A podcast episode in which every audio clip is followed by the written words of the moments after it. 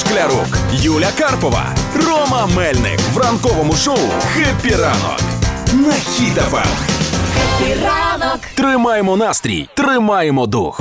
Пацани, якщо хтось Що? хотів якимось чином е, відлиняти від військомата, розказую як. Це придумав волинянин, перевірена схема. А По-моєму. ну як? Волинянин в суді заявив, що не прибув на мобілізацію військомат, бо пас корів. Це підтвердила зірка, рижулька і малада. Всі, кого він пас. Ні, насправді повинен був прибути військомат чоловік, але оскільки була черга в селі пасти корів, то він ясна річ не зміг, бо вже ж домовлено.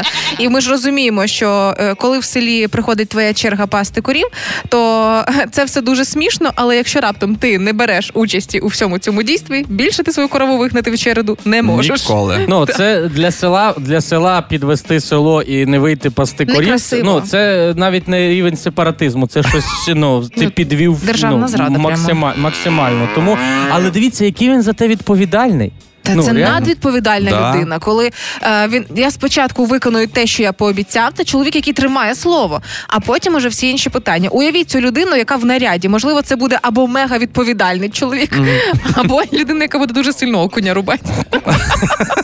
Ну насправді черга пасти корови то не жарти. Ну, якщо, пропу...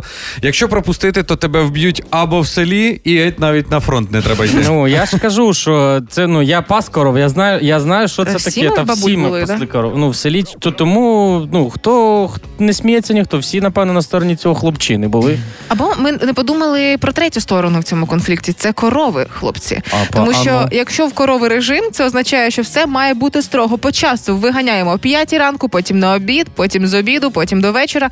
Тому можливо ще більше турбувалися про режим корови. Так дивись, він е, корови пас, він ними керував. ну, Виходить, він е, був режим, так він тоді їх, потім там, потім там. Тобто він вже відпрацював це, він натренувався. Це вже це вже готовий. Це вже готова людина, яка вміє виконувати і команди, і добре орієнтується на місцевості. Бо не кожен знає, куди правильно погнати корів і як потім їх вернути назад. Ну, якщо цей волонянин пропустить чергу пасти корови, да, то потім її корову не візьмуть в цю череду. То що, воєнком візьмеєте і й піде пасти, чи що? Я Ні, звісно. Тому, звичайно, е, в цьому випадку я вважаю, що якраз таки волинянин е, сказав все чесно, і він гарний приклад для всіх людей, які живуть в селах. Спочатку обов'язки, потім наступні обов'язки. Ну все, він допасе корову і в жовтні прийде обов'язково. Так в суді заявив. Молодець.